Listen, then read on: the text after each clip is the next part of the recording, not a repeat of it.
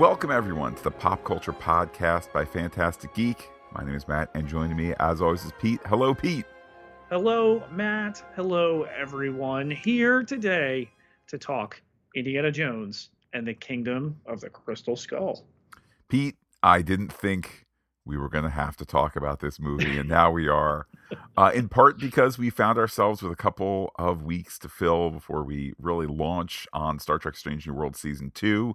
Uh, the show, of course, returns Thursday, June 15th, and Marvel's Secret Invasion the following Wednesday, Wednesday, June 21st. Uh, so, thusly, we are brought here back to the past. Our Strange New Worlds podcast, Matt, talks season two episode titles that hit feeds this week. Uh, a clip of the court martial from uh, the first or the second, not quite clear, episode hit yesterday. So we're fully in promotional mode. Doesn't look like there's going to be a super duper gold carpet premiere because of the writer's strike, I guess. Uh, also, we will be talking uh, some of the behind the scenes for Secret Invasion, some of the, the footage that's been shared recently uh, on our Secret Invasion podcast. Looking forward to that discussion. It, it, really is interesting, Pete. We've been in this lull period, and it really is a case of there's a lot of things coming very, very soon, uh, and indeed farther down the line. Yes, we got dates this week, and we will discuss them in earnest on that Secret Invasion podcast for Loki season two, which will begin to stream October 6th. Matt, don't like watching things a week at a time. Disney Plus, for the first time ever, is going to give us a Marvel series all at once with Echo on November 29th. Yeah. Have to assume either it's the great that Echo will either be the greatest thing that Marvel Studios has ever made, or this is a burn off, you know, rumors of it having there having been trouble with the production and going back and reshooting major portions and you know some sometimes uh, rumors like that are background noise but uh one to watch. How about that? One to watch in terms of its quality and so forth. Is it six episodes? Is it four? Are the rumors true that whole episodes were were were cut out of it? Things of that sort. So i'm certainly not rooting against the show but uh, not a great headwind for it at the present time. On that Marvel Secret Invasion podcast, Matt, we will be raffling away a Black Panther Wakanda Forever digital download code. That first episode is going to stream on Saturday, June 24th. So, any review left to uh, Secret Invasion to Marvel Movie podcast feed going to put you in the running for that. Later in the summer, Pete, of course, we will be podcasting Ahsoka. Uh, side note, some prognostication there that we're looking at the first half of August, just with how other things line up, like Loki, uh, like Secret Invasion, and all of that. Uh, but looking forward to uh, discussing Ahsoka. And of course, in the last week, Pete, the surprising and sad news that uh, Ahsoka cast member and longtime stalwart on uh, the big screen and the small screen, Ray Stevenson, had passed away could not believe it when I saw it. 58 years young, um, ready to blow up in this series, playing a character named Baylan Skoll. Um, so yeah, we'll definitely discuss that the next time we will talk Ahsoka. Um, Matt, the writer's strike continues here well past three weeks. Uh, not only had Marvel's Wonder Man uh, suffered the delay, but now Thunderbolts as well. Yeah, and look, obviously the studios and their PR departments and so forth are keeping things on the quieter end. It seems that Thunderbolts Thunderbolts was either in production or prepping for production, but it also seems that it's not a one day delay on Thunderbolts. It seems that's just on pause. Ditto with Wonder Man. I feel like there was conflicting news as to whether Daredevil Born Again, certainly it had been shut down for a day or perhaps then the next day, like, you know, perhaps two successive single day shutdowns. Uh, I read more recently maybe that has been shut down as well. Uh, again, I think true info is tough to come by. Pete, there are some of these the studios are playing some of these games with the workers that are Mhm. still working. You know, hey, we're not going to do an 8 a.m. camera uh, call time. We're going to do a 4 a.m. camera time. So that means sneaky. you need to Yep. show up at 12:30 a.m. for you know like all this stuff. Which of course, you know, I I feel for the little people, but this strike is about the little people, just of another union. So you know, it's it, it's a tough situation for a lot of people, and all it takes is one person to say, they changed the call time to 4 a.m. and guess what? You get three writers to show up. Uh, the the Teamsters respect that as a picket line, and oftentimes that Teamsters truck doesn't cross. So good luck getting all your stuff and and all that. But uh, Pete, I think we will see a, an only uh, greater encompassing strike situation in the coming weeks. Yeah, and as we prepare to talk these shows, you know, one in each of the three pillars of what Phantastic Geek does, you know, your your Star Trek, your Marvel, and your Star Wars, um, when they roll, there'll be less in the tank the further this strike drags out, and this with the potential for a Directors Guild uh, and an Actors Guild strike uh, taking place as well. Uh, of course, Matt, we will be bringing Indiana Jones and the Dial of Destiny to your ears uh, once it has hit screens on June 30th. We got our tickets the other day. Uh, we will be bringing you that by the 4th of July. Uh, and Pete, since we last spoke about Indiana Jones, uh, it's been announced that uh, the first four movies will be uh, on Disney Plus starting May 31st. Not clear whether that is exclusive. Uh, of course, Paramount and Paramount Plus have, you know, that's where you can find the movies right now. Also, Pete, perhaps a double edged sword. Perhaps it was the podcast gods hearing my words from the last time.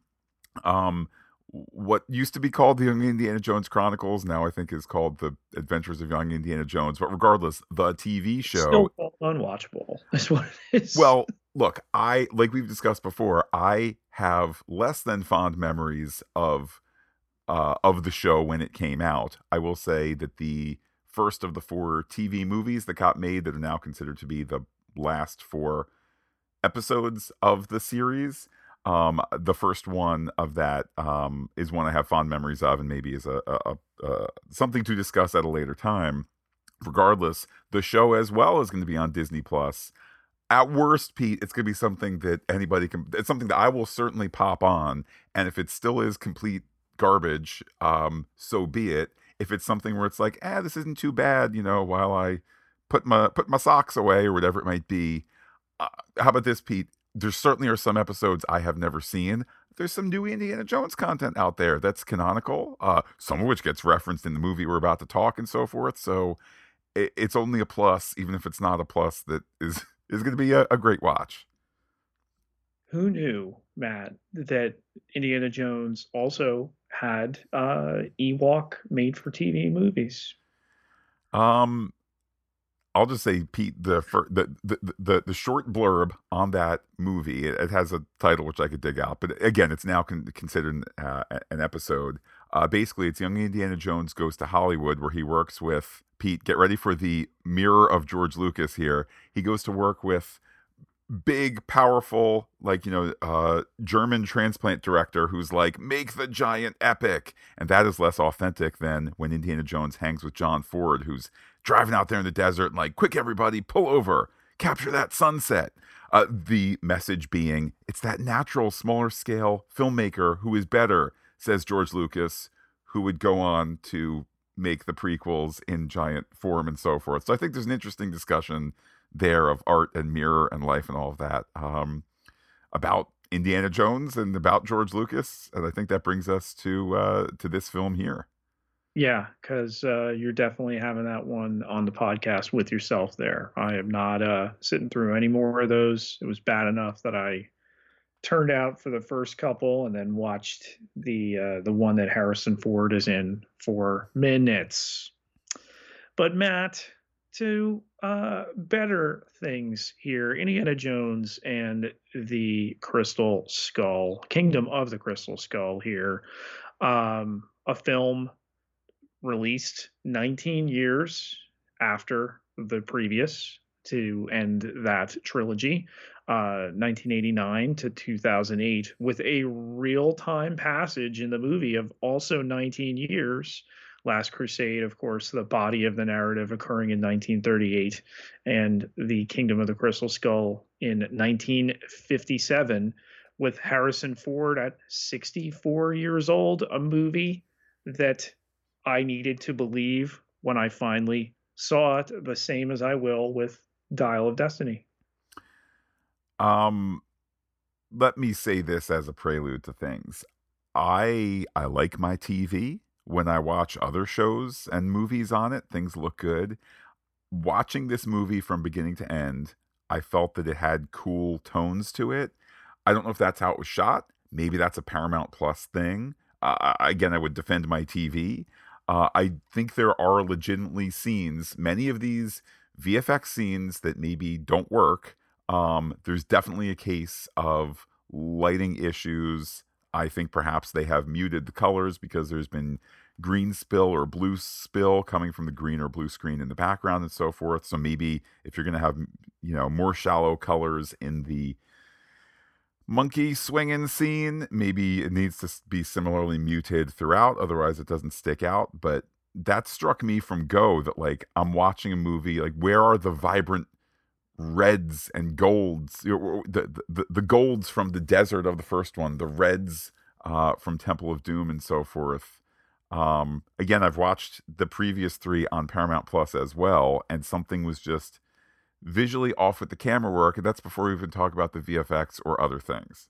Interesting that you've watched it through Paramount Plus, and we're talking about it hitting Disney Plus, whether or not it'll get yanked from that former service. But uh, I proudly own the Blu-rays, watched it there. Didn't notice so much of an issue with the look, and it's something I've I've watched quite a bit through the years.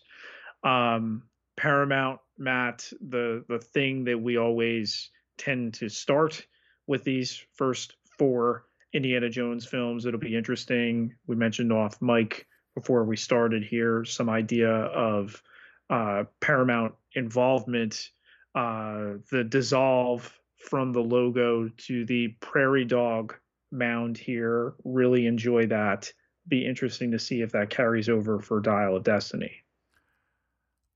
I y- yes, Paramount Pictures has a has financial participation in Dial of Destiny. I don't know what sort of on-screen credit they may or may not get. Um, it may be they may say, and part of financial participation is you know much like with the Spider-Man movies that have two logos, Sony and Marvel Studios. You know there needs to be a Paramount logo in there. If so, then go to something that can dissolve to something that looks like the Paramount Mountain. Even if you're not going to have the Paramount logo, still open with something that looks like the Paramount Mountain. I mean, they've done it for four movies. Let's do it for the fifth and final one. Um, right off the bat here, when that prairie dog pops out, because I have to admit, Pete, I did not remember what year this came out. Um, when that prairie dog popped out, my wife and I both were like, "Ooh, that is a bad looking prairie dog. Like that's not a good effect there to open the movie with." Um, I don't mind them. I really don't. I've, you know, heard people complain about them for years. They don't take me out of it. The the one scene that takes me out of it is is the monkey thing, and even then, at least they made an attempt with the pompadour haircut with Mutt and everything there. Um, I'll make no apologies for liking this film. I think uh, to get this atomic era adventure that they link a lot of things in there. The idea of the 1947 Air Force fiasco, which of course is Roswell, never directly mentioned that way, even though we see Roswell on the inside of the um, you know, uh, magnetized container. The Russians are looking for the the Red Scare. You know, this late 1950s uh, idea. This this was the roller coaster that uh, was was promised, and I I think they largely deliver on. I feel like much as Star Wars recently has had Star Wars leadership has had this reflection on what is Star Wars and how far do you go from the original but still make it familiar and all of that. This movie this movie had me wondering, you know, must Indiana Jones be tied to the 30s and 40s? I, I would agree with you, Pete. Eh, things are just fine here in 1957. I don't know that I'm getting the kind of full Cold War um, oomph to it versus just who are the baddies in the Cold War, the Russians. Uh, I'll say this, Pete. It certainly has aged well, um, but uh, you know, th- there's that aspect. I-, I also kind of was wondering too, in a meta sense, the first movie is fiction that is a tangent off of the Hebrew Bible, and uh, the third movie is a tangent off of the Christian Bible. I must confess, I don't know a lot of uh, Asian and Southeast Asian faiths and so forth, but from my novice eyes, uh, the second film, I'm not saying that what we saw was a documentary and how people of that faith particularly behave, but I kind of would believe it as you know one notch over of reality. To have this at the end of the day be an alien story, I love plenty of alien stories. I feel like just for me, just for me, there's something that's kind of not authentically Indiana Jones. That there's in the world of Indiana Jones, there actually are aliens. And y- you might say, but you actually believe that there's a cup of Christ that you can drink from. You actually believe that the that there are evil spirits inside the the real Ark of the Covenant. I, I will grant you it's a weird line to draw, but the first three are earthbound in their faiths and this in, in the faith that they ask of uh, of us do you believe that these things could happen? Okay they're earthbound. This one not. And, and i feel like it's it still is a bit of a tough pill to swallow. Uh not aliens but interdimensional beings in point of fact. Um i i get the criticism but i i think it all works within an established tangential world of Indiana Jones. That if we're going to believe that he's interacted with the Ark of the Covenant and the Holy Grail and Sankara stones, okay, that uh, crystal skulls, which really exist, that there could somehow be the connection to this mythos here, and then additionally El Dorado and the Aztec culture and all the developments they had long before other civilizations. I really like the marrying of ideas that that goes into this to open with you know this uh, Nevada uh, military installation, which we come to understand is a nuclear test site, and then has the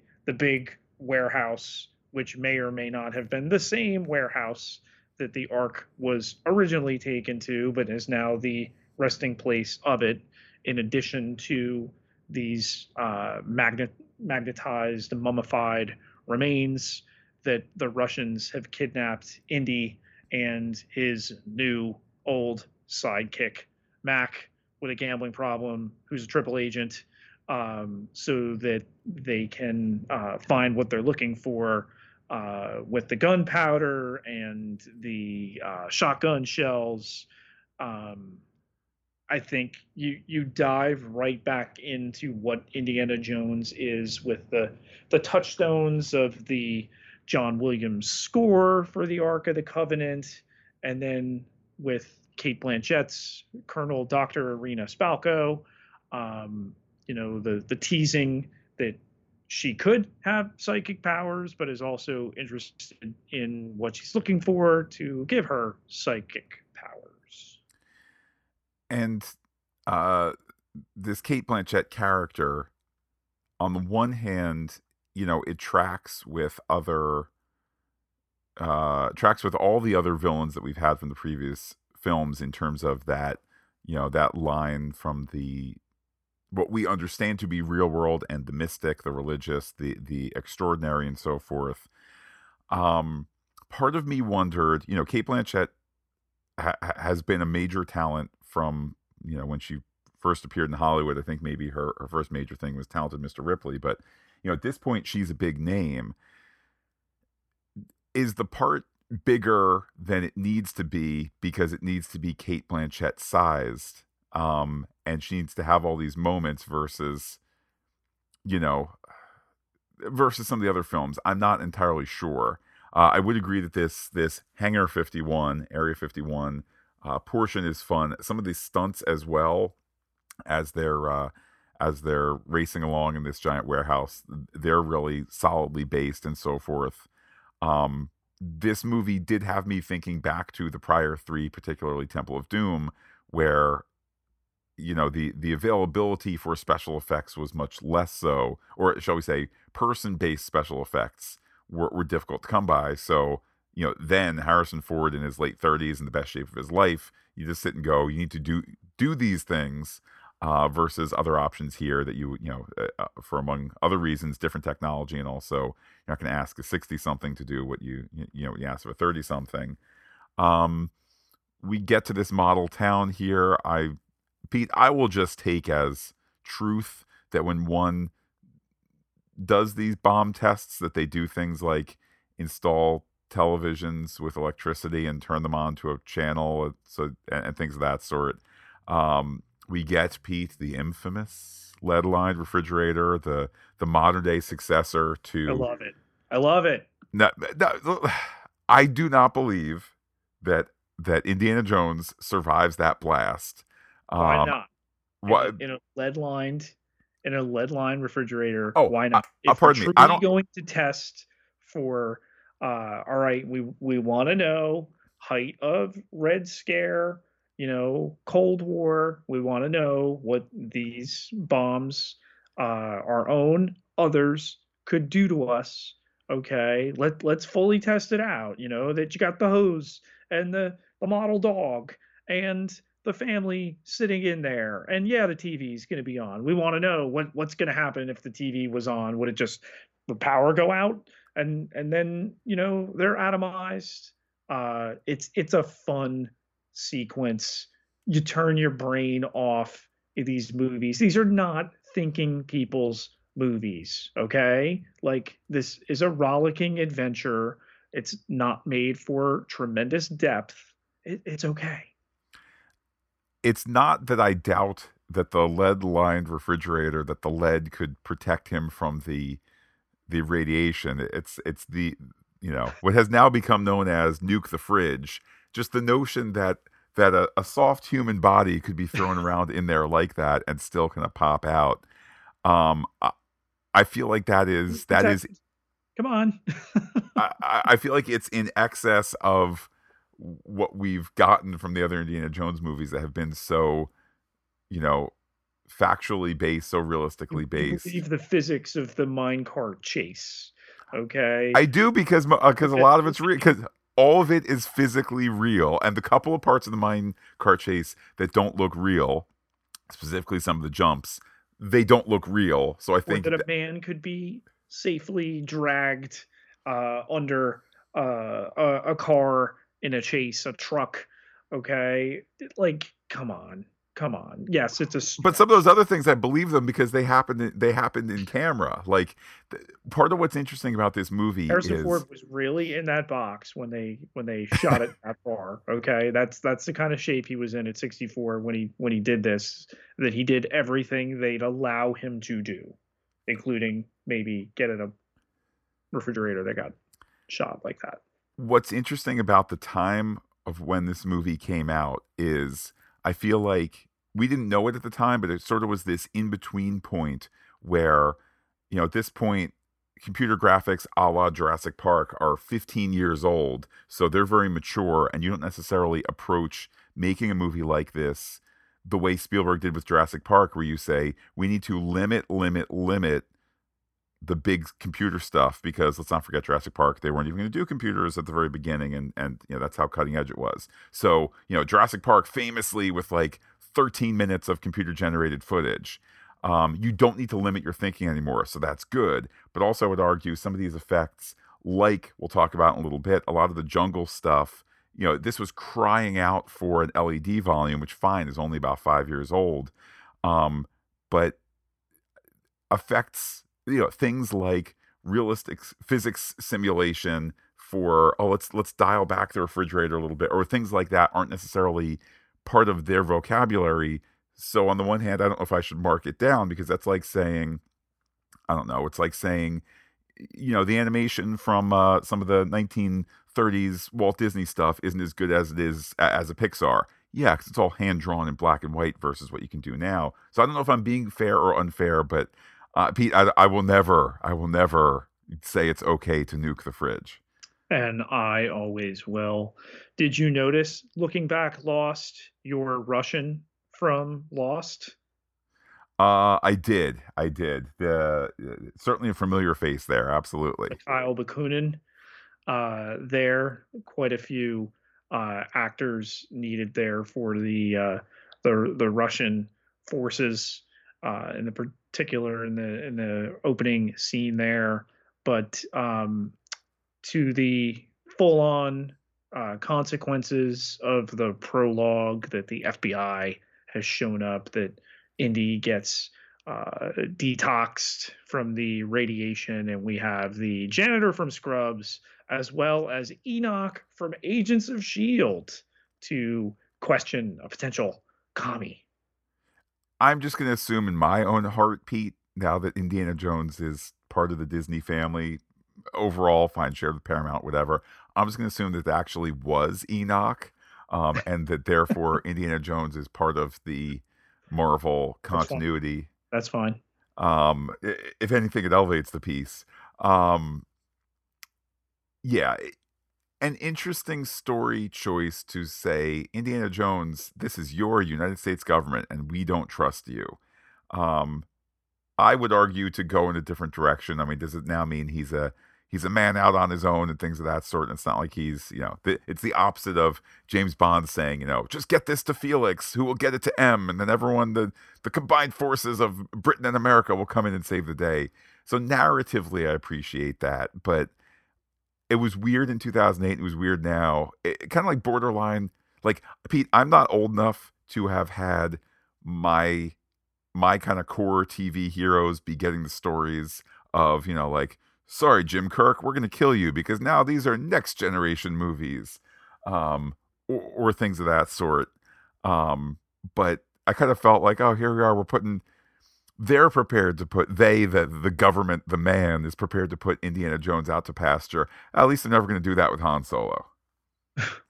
well, it does a couple things. It establishes that he was active uh, in the war um, that we always saw him brushing up against. That the United States involvement brought him into it. There were adventures we never saw that weren't on that other thing that's going to show up on Wednesday on Disney Plus that I'm never clicking on.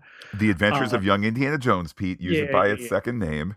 Yeah, and that there were there there are character stakes beyond the the big you know world and uh, interdimensional stakes of of this story, and to have uh, you know Indiana's uh, Dean friend Charlie here, played by Jim Broadbent, um, who delivers the news to him that uh, he's been put on indefinite paid leave and that he himself had to resign as a result of the, even the implication that there's some kind of uh, communism uh, with Indiana Jones. And then the what do we do next? How do you clear yourself type of uh, interaction where we establish that, well, several times that Marcus Brody, you know, there's a painting first in the um, in the university, and then there's a photo on the desk, uh, just like there's a photo of Sean Connery who turned down a small part in this movie uh, and later a statue of Marcus in the uh, cycle chase through the college town. Um, that you know now in his later years, what was billed at the time as the last adventure before this now definitely last adventure. Um, couple of thoughts for this portion of the story. First of all, I suppose I suppose the film is showing respect to actor Denholm Elliott to not recast the Marcus Brody character, but Jim Broadbent as the dean is fulfilling the Marcus Brody place in the story. I personally, my choice would have been just have Jim Broadbent play Marcus Brody, and we can all say, "Well, I wasn't the original guy in it. Oh, he died 15 years before this movie was made." I don't know. I would have liked the emotional continuity there, even though it wouldn't have been a visual, uh, you know, actor continuity. Um, but this, of course, does get us into the portion of the story where young greaser Mutt Williams is is is introduced, and I have to say, watching the movie this time, obviously I was familiar with the uh, the particulars of it and so forth, but I remember seeing the movie in 2008, and it was no mystery that Karen Allen shows up, and it was no mystery that Shia LaBeouf was playing the son of Indiana Jones and of Marion. Um, and that clearly is an outgrowth of the marketing because I was kind of pleasantly surprised. I was pleasantly surprised to see that the movie was not tipping its hand until the end when it tips it poorly. Uh, but it was not tipping its hand in terms of like Shia LaBeouf is the next Indiana Jones in the adventures of Indiana Jones Jr. coming sometime after this movie. Um, it's not as it doesn't have that at the forefront as much. He just meets a younger guy, and I think if you didn't know where the story was headed, um, it it hides it well enough. Well, with the the greaser son here, who I will only refer to as Mutt LaBeouf, and you know, obviously his misdeeds and attempted, you know, uh, how, how, how shall we say this here? Reconciliation or wh- whatever you want to attempt to call it but clearly he is persona non grata uh, in the indiana jones universe uh, and not because of you know his involvement in this film but to have him show up at this point and you know they go on that aforementioned motorcycle chase uh, this filmed in uh, new haven connecticut um, to bring in the idea all right hey uh, harold oxley has uh, disappeared. He's the link between indiana jones and mutt williams and then the lore of francisco de orellana the conquistador and uh, el dorado the city of gold in the amazon and the riddle and these things to to bring us in with the Nazca lines, geoglyphs, uh, which all it made me think about as I rewatched this is uh, the new uh, Legend of Zelda: Tears of the Kingdom game. Um, and Matt, what you know really dawned on me this full-on South American adventure. Let's not forget that uh, Indiana Jones and Mac are kidnapped from Mexico, brought to Nevada to Connecticut, then to returning to Peru, the site of the first place we ever um, see Indiana Jones. Um, which is in line with some of the other movies, although I just want to point out, you know, Temple of Doom largely set in one overarching location, one, one part of the world. Um, but certainly we get the the the map animation uh, thing, uh, which let's not forget the origin was hey, we're going to shoot some expensive stuff, and hey, no, we're running out of money. What if we just did a map and uh, you know stock footage of the plane and so forth? Globetrotting, baby. Yeah, absolutely. Um, we also this is a portion of the story when they're initially in Peru, and it's like, do you speak what they speak? I do. I do this part of me wanted to be like, okay, I'm kind of bored. Where's the giant boulder? Where's the whip? Where's the all this? Then I was like, you know, and I think this is a comment that we is the Pancho. Uh, I, I, was okay with the Pancho Villa reference, Pete, because I vaguely remember that is, from. Is that the bit from uh, that show I'm never watching? Yes, it, it is. In fact, oh, we just had it open. Pete, you it can. Feels like it. Um, if, if it feels like a very George Lucas moment to acknowledge, um, to acknowledge the the extended universe stuff.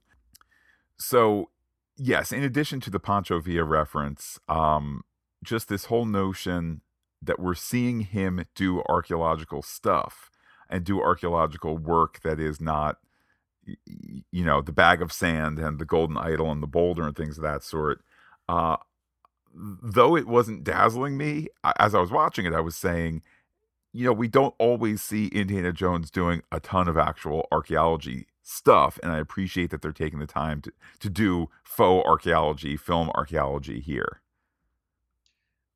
I mean they're not always going to be the peruvian idol sequence with the the big boulder and the uh, bag of sand, as you mentioned. These are not on that level.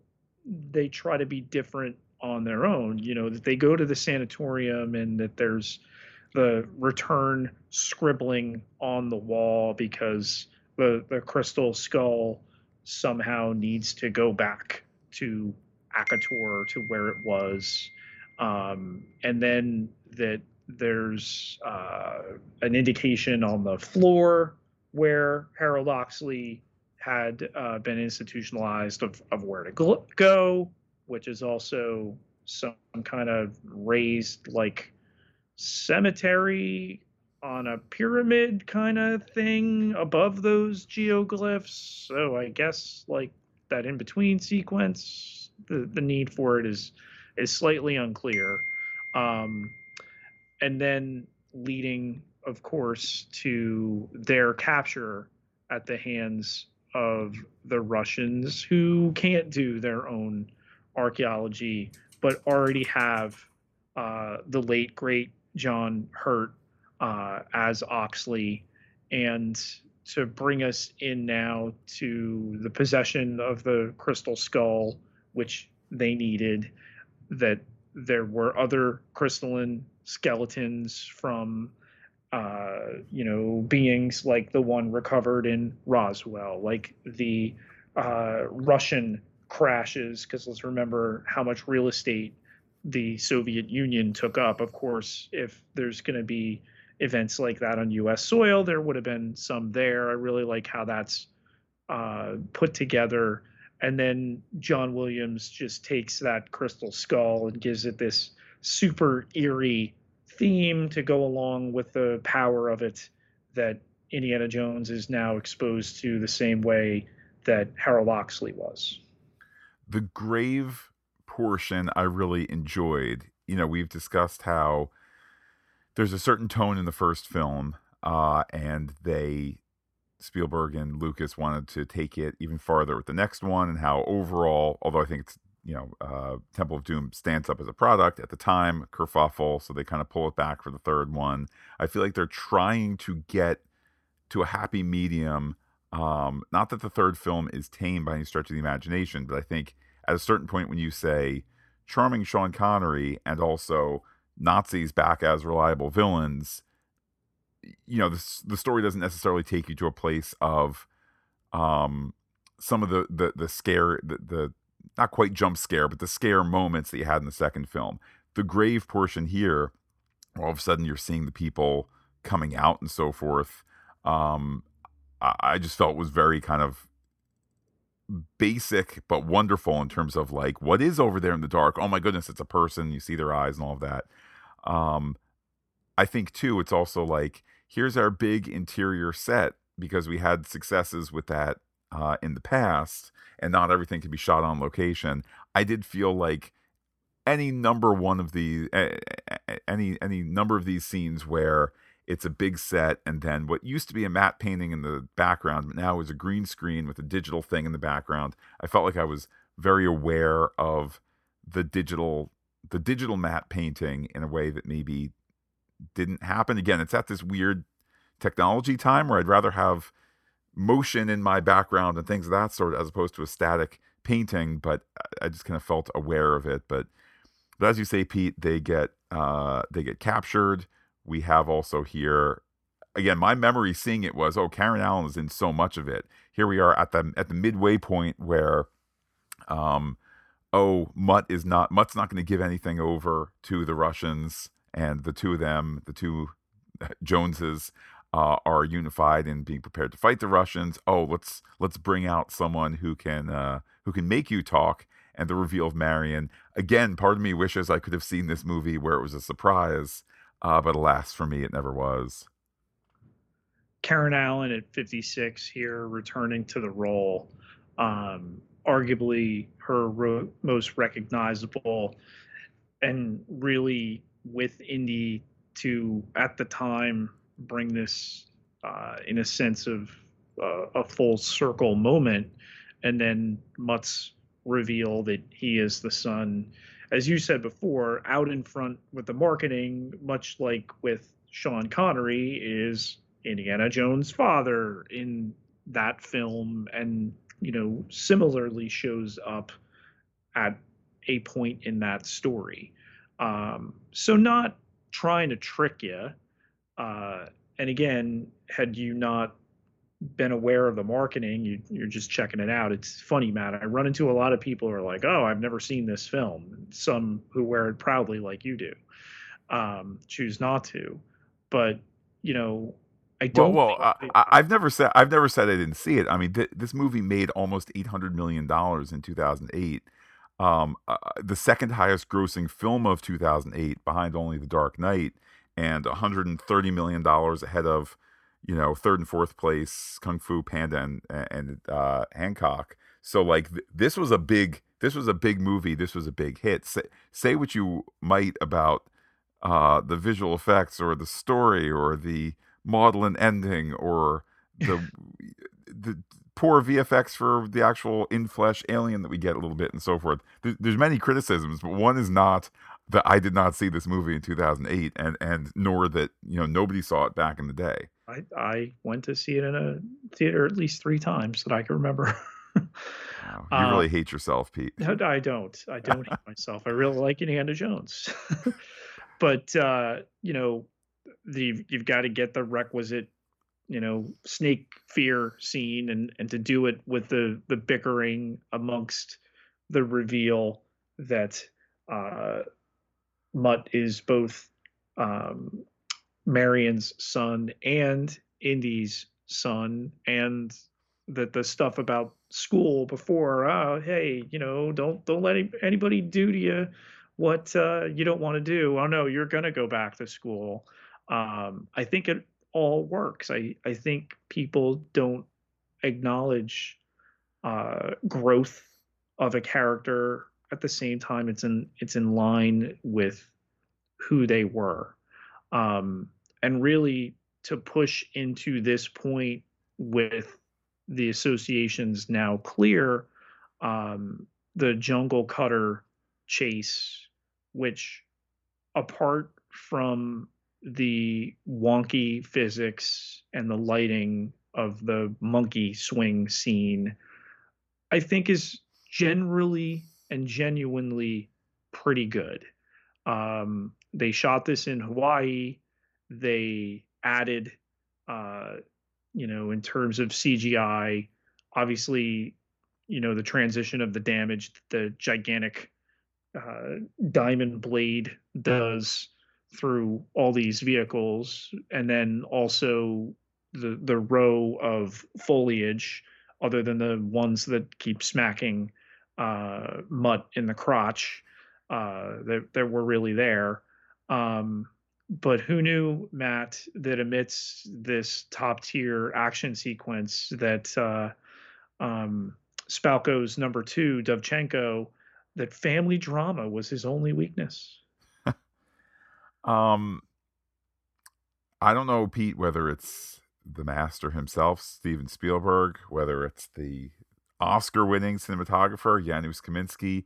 Somebody keeps doing lens flares, uh, particularly in this scene. Again, I think. Well, that's the weird. That's the weird thing. When I was watching this, I'm like, this is like 2013, 2014, right? Like, I was like, this is a this is a post JJ on the scene kind of thing. And to sit and go 2008, okay, it's before Star Trek 09, uh, clearly. That's how years work. But let alone like this is JJ has directed um maybe Mission Impossible. Yeah, certainly Mission Mission Impossible 3 at this point, although that might not have been on um you know, like this movie, uh, Kingdom of the Crystal Skull, might have been made before Mission Impossible 3 was out. Like, this is a J.J. Abrams movie using those tools, using things like when we get to the ant scene in a little bit, you know, where it's like squirt the ant and oh, it's on the camera and things of that sort. It's a very J.J. Abrams language to it, but it's prior to J.J. Abrams doing it.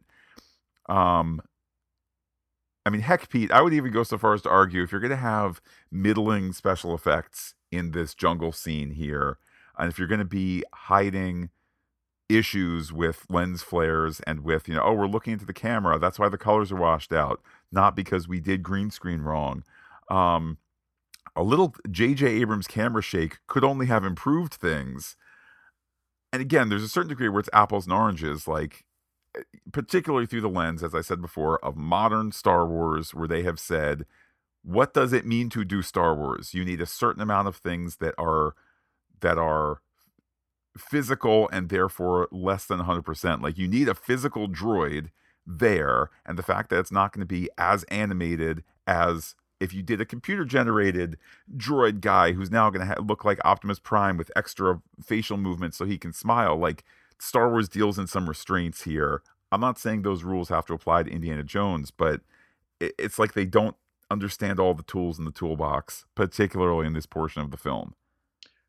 I really like this chase. I particularly like the portion where they come up to the cliff, um, and then you know the the way that you go through the transitions of the sequence, the uh, gigantic ants. You know, we've done bugs, we've done snakes.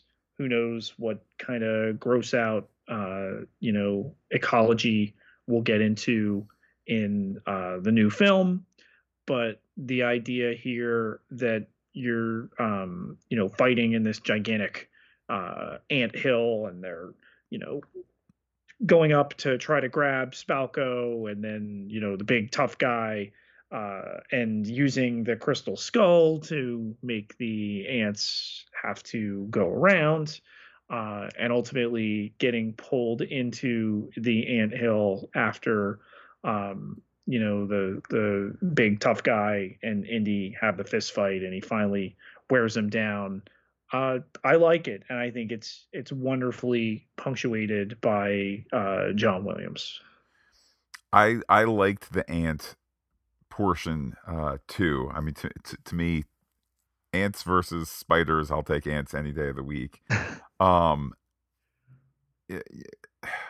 Pete, I'll say this: the the Mummy nine years prior, the Mummy did it better with the scarabs and so forth.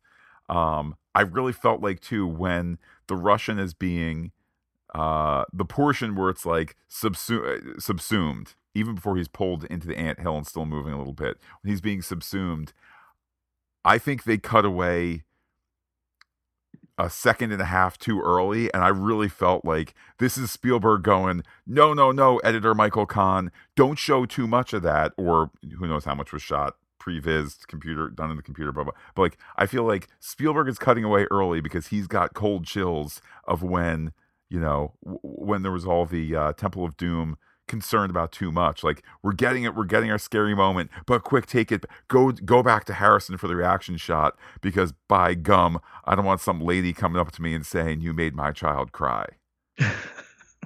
you know the sword fight on the duck boats, and then to to be there right by the waterfalls, the the riddles that Ox had.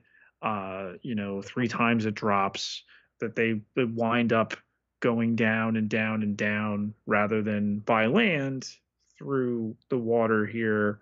All right, I'll, I'll give you to the the duck boat in the in the tree branch there. That doesn't quite hold up well. See, um, I'm okay with that. I'm not okay with the the going over the falls and the way that the physics of how that looks and then they survive again, it might be a oh, weird line. Like, come on, they, you know, to have Karen Allen at the end just clutching a steering wheel, there is cost to it. It it's played more for laughs than it is for thrills. Completely grant you that. Um, but I I think lined up in the sensibility of these four soon to be five films is is within what we've seen before and what we will again. Um it's around this point in the story when there there's the reveal that uh, that Mac has been leaving these uh, homing beacons, transponders, whatever it might be, um, which is not a, not a source of complaint. In fact, if anything, well, you know what, Pete, I will turn it into a complaint, and here's how. Perhaps the story is trying to figure out a way how to keep our baddies with our goodies and so forth. I, I do buy this as the single cross, double cross, no, one, two, three, triple cross, and all of that. Um, I, I guess nobody thought about giving Mac a pat down, but but but that's okay. It does keep the uh, you know the luminous Cate Blanchett on the heels of our heroes. I think it's a necessary evil um, to do that, and then to traffic in the trope of the double, the triple agent that even so Indy and we somehow care for when he's in trouble late in the film, getting sucked into the interdimensional vortex there. The arrival at Akator, the Uga natives coming out of the the temple, uh, the the menace that that presents before they get to the top, and you know what is Indiana Jones at its core with the nature of his character as an archaeologist? It's figuring out these puzzles right? It's oh we've got to make the sand come out of the column here and then open up this uh, staircase that there's spikes at the bottom that unsuccessful uh, raiders uh, have come across. And and then really like the idea that in this temple we establish for you know Indiana Jones and the audience again by proxy that they are like him that these were archaeologists of another dimension you know things from all over the world in this spot um, that you dovetail both just adding a, a shine to the narrative. They are like him, he is like them. So when Spalko catches up and you know what is her quest for the knowledge right that later on um, indiana jones after her demise reveals that the uga word for uh, knowledge translates to treasure. Um, and there is such a thing as too much of a good thing and and that she gets her her brains melted her eyes burned out the rest of her being subsumed by knowledge um she does i i could not escape the look it's a cool visual when things are spinning and now all of a sudden the skeletons are kind of coming together and so forth. I, I think that the the texture on the interdimensional being who somehow is not an alien, um, that's a bit off. I, it is wholly in line with the other Indiana Jones films that, you know, Indiana Jones is not there for the big Luke Skywalker, Darth Vader showdown. You know, as we've said in the other films, frequently Indiana Jones is weirdly at the periphery of his own story when there is the true tip of the climax for the story. Um, but as you say, Pete, she's too greedy. She she drinketh too much from the proverbial cup, uh, as opposed to little cup in the last one, um, and meets her end. Um, I think it's fitting that Mac could have lived if not for his his wanting all the gold and treasure and so forth, he had to pay the story price. He he lets go though. I'll be okay. Like it's it's on his terms. It's not Indy's guilt that I lost a friend who made poor decisions. I could have saved him. Um, there's a lot going on in this finale that you've got the aqueducts and the engineering as they're escaping here and then the really interesting shot of the the temple kind of crumbling away and the the saucer within it that I think they do a pretty visually interesting idea with the rocks rising up and kind of the the ambient sound to hide.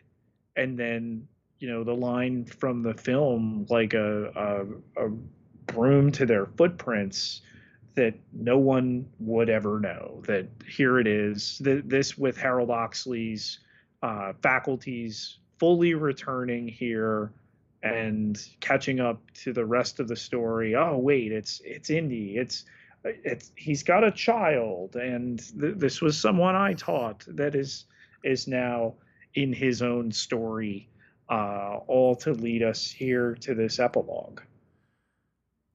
A weak epilogue, in my view. Uh, we get the curtain oh, call. How can you be so hard hearted? Okay. The, while Indiana Jones has always chased the knowledge, what's the thing that he's lacked the most? The the inner spection, the the knowledge of self that uh, we've wanted him to have, and that you would go and bring Karen Allen back all these years later to what was assumed.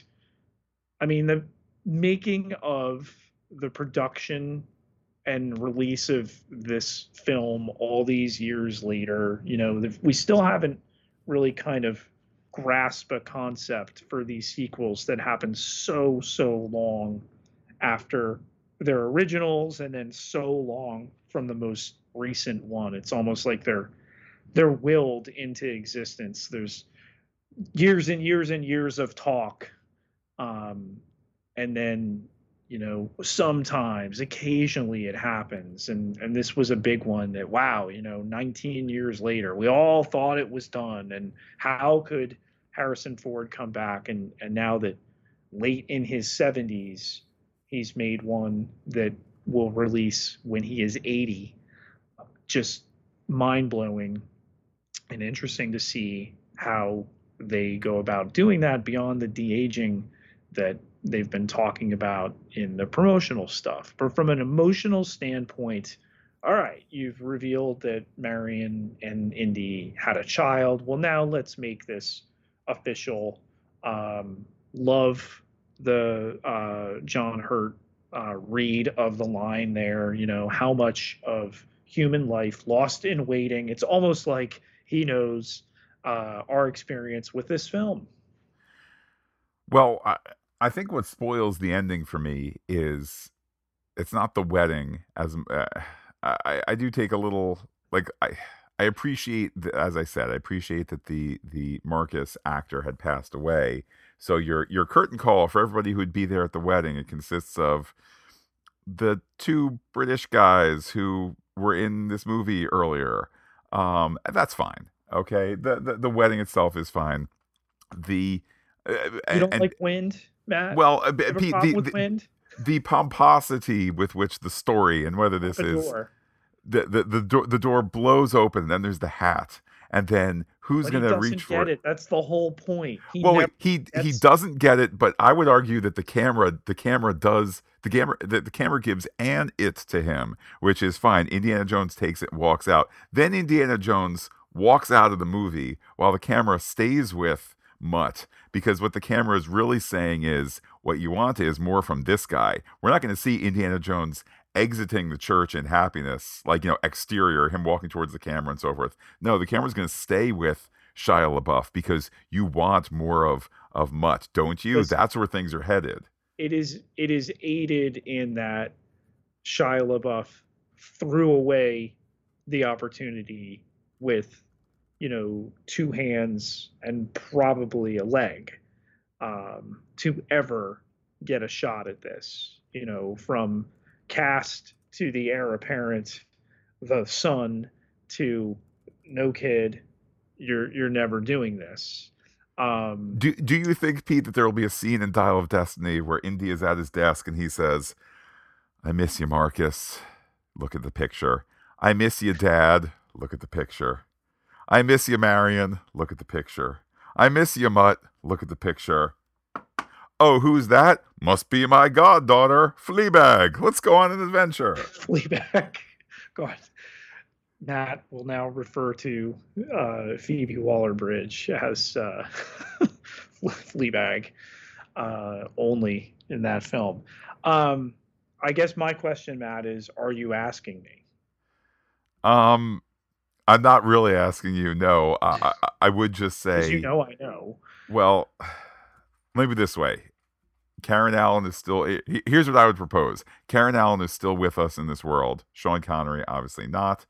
Uh, Denholm Elliott, not. And, and, as you say, Pete, um, look, Shia LaBeouf, in addition to his career circa not too long after this movie, his career circa 2011 or so was already on a decline. And maybe that was just because he's aging out of playing the teenager and maybe there wasn't, you know, maybe that was just a cruel Hollywood thing. But certainly since circa 2020 and allegations of, uh, at, at the very least, shall we say, being an unkind, uh, unkind to women, um, yeah, there's no there's no way we get a Shia LaBeouf moment here. So could we get Karen Allen saying kissing Indy on the head saying, "Ah, oh, if only Mutt was here." But of course, he's doing his universe he, he's the professor or whatever it is reference to him maybe, but um point being there's less there's less uh, uh you know former people to be in this movie than you might like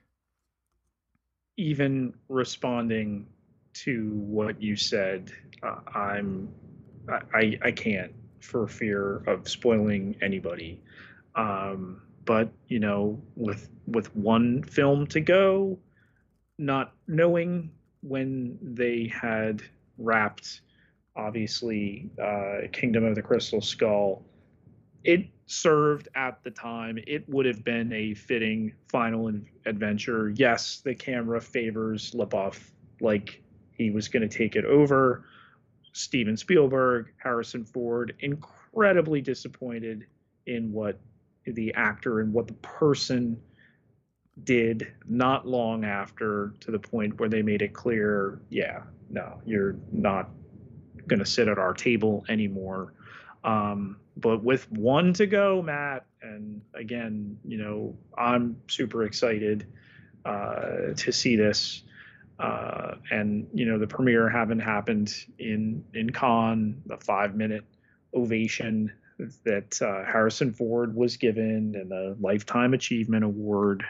Um, you know this will be the end for this character. I think a, a proper and a, a timely end. Hopefully not the end of the universe. We mentioned Loki season two. You've got Ke Huy Quan right there. Um, let's let's get a Disney Plus short round series. There, let let's make it happen. Yeah, I I can't uh, indicate my desire enough for that. And I feel like, unlike the way in which Kingdom of the Crystal Skull ended, where again, literally the camera does not stay with Indiana Jones, I think that we can we can hammer home at the end of Dial of Destiny, you know, the glorious end for this character. And I know post credit scenes like they they existed in 2008, but they weren't part of the. In fact, ironically, Pete, uh, May of 2008 was also when they really started to get kicked off in earnest with Iron Man. Um, but you know, if there is, whether it's the Phoebe Waller Bridge character, whether it's Huy Quan, whatever it might be, if you want to kick that off in this movie, but you want to not take away from this movie, now there really is that place to do the mid credit, the post credit, whatever it is, both. There really is that place to do it where we as the audience are clear it's not part of the story we just saw. It's the place where you tell us things that might happen in the future and all of that. So, uh, Pete, though there is one Harrison Ford Indiana Jones film to go, uh, the end not necessarily over for the Indiana Jones universe, this this type of story and so forth. I don't think they're going to go to that type of setup. Um, you know, this this is about ending Indy's story, but the potential remains there to pass a the baton batons off um and i think there's still a thirst for this type of serialized storytelling gotta be done better, Matt, than you know the young Indiana Jones mess that we've referred to a couple times here that you can now check out on Disney. And good luck with that. Listen, but, all, all, I would say about that, look, we both have similarly poor memories of that show. All I would say is, I, I just remember being so bored to tears. I'm like, have have the people who made this, who many of which participated in the making of the others never seen them? uh all I know is this: the show has the show had been re-edited in the late 1990s. So if for both you and I, Pete, our memories are of the original show. If you're gonna check out, if you, me, anybody is gonna uh, check out the show when it hits Disney Plus, check it out with the eyes of somebody has gone and re-edited somebody has heard the audience say there are problems with this show, and I, I, can only assume those problems have been addressed in terms of how the narrative is presented. Well, Matt, there might be problems with that TV show, but there's no problems over on patreon.com slash Phantastic Geek.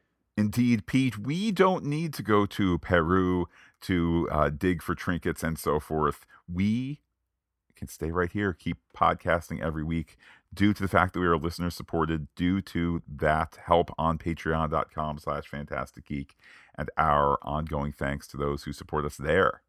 Everybody who contributes gets access to exclusive podcast content, all sorts of levels to choose from, but it takes just a dollar a month to get you into our golden temple uh, can't contribute right now, get yourself over to Apple Podcasts, leave us a rating or a review, which helps us just as much. And Pete, though we are today talking about Indiana Jones, we also, as you mentioned, Pete, have talked about the three great pillars here. Uh, so if anybody wants to reach out to talk about Indiana Jones or Star Wars or Star Trek or the Marvel Cinematic Universe, how can people be in touch with you? You can find me on Twitter at Peter, P I E T E R J Ketelaar, K E T E L A A R, 12,832 followers. Can't be wrong. And while I'm personally on Twitter as Looking Back Lost, do be in touch with the podcast. Comment on phantasticgeek.com. Check us out on Twitter, Instagram, and Gmail, where we are Phantastic Geek as well. But wait, Pete, there's more. Facebook.com slash Phantastic Geek with the PH, all one word, like it today. Pete, in the near future, we will be talking Loki. We'll be talking Star Trek Strange New Worlds. We'll be talking Secret Invasion. We'll be talking Ahsoka and more. For now, though, I will say adios to all our listeners and give you the final word. You want to be a good archaeologist, you got to get out of the library.